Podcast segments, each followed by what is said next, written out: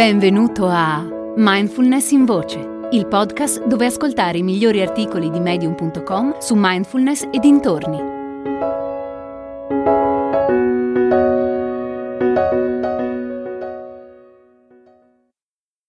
Come 10 minuti al giorno di mindfulness hanno cambiato la mia vita.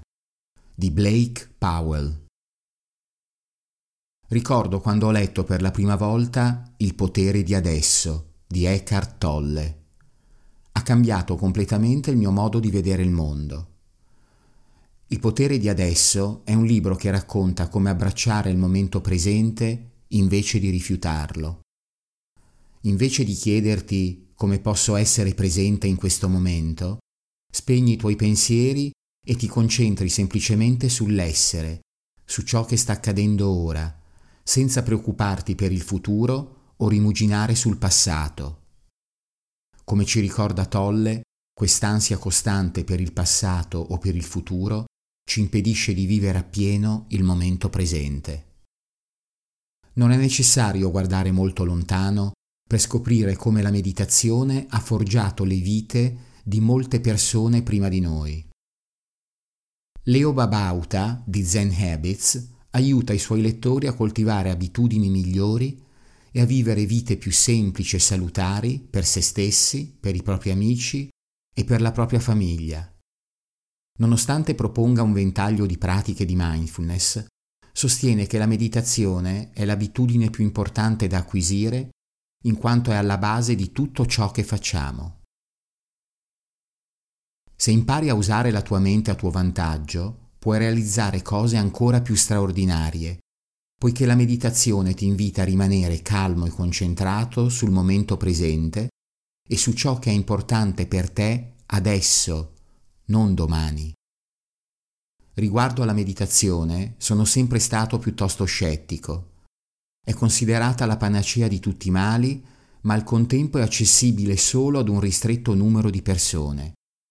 Voglio dire, perché prendersi la briga di fare qualcosa che non fa quasi nessuno? E che anche se non la fai puoi vivere lo stesso felice e in buona salute.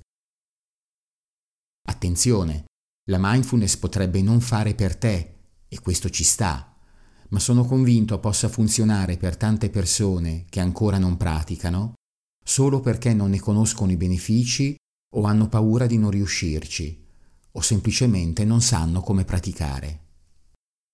La cosa buona è che non c'è un modo giusto o sbagliato di praticare e che chiunque può farlo. Non è qualcosa che devi fare bene, ma come ogni altra competenza richiede tempo per svilupparsi. Per leggere un libro non è necessario saperlo fare bene, ma se inizi scegliendo il libro più difficile potresti incontrare delle difficoltà.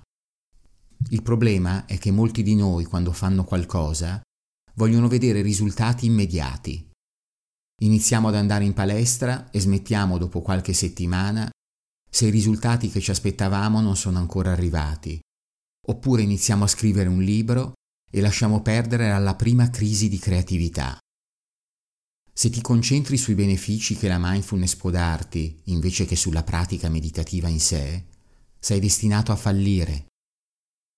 Durante la mia pratica ho imparato che possiamo liberarci da ansia e preoccupazioni se solo riusciamo a connetterci con la mente e i pensieri, non eliminandoli, ma riconoscendoli come tali e ritornando ogni volta al momento presente.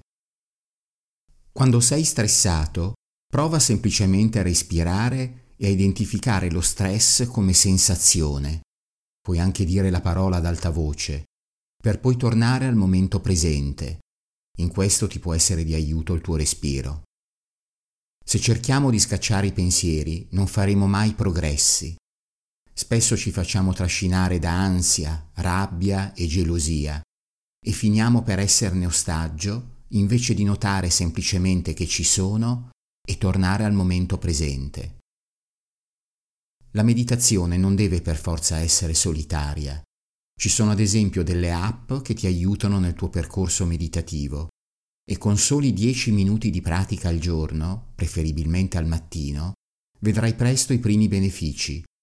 Nel mio caso ci sono volute un paio di settimane.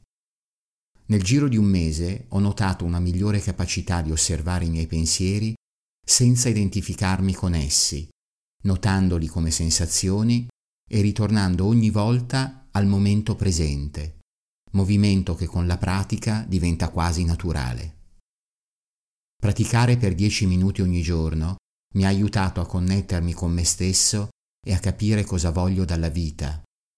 Mi ha aiutato a comprendere che la vita è breve e che l'unico momento che abbiamo a disposizione per inseguire i nostri sogni è adesso. Mi ha ricordato l'importanza di rallentare e di respirare. E mi ha ricordato anche che fare il punto della mia vita, così com'è in questo momento, è il modo migliore per agire affinché i miei sogni possano avverarsi. In poche parole, la mindfulness ha cambiato la mia vita e può cambiare anche la tua. Hai ascoltato Mindfulness in Voce, il podcast di Mindfulness Bergamo www.mindfulnessbergamo.net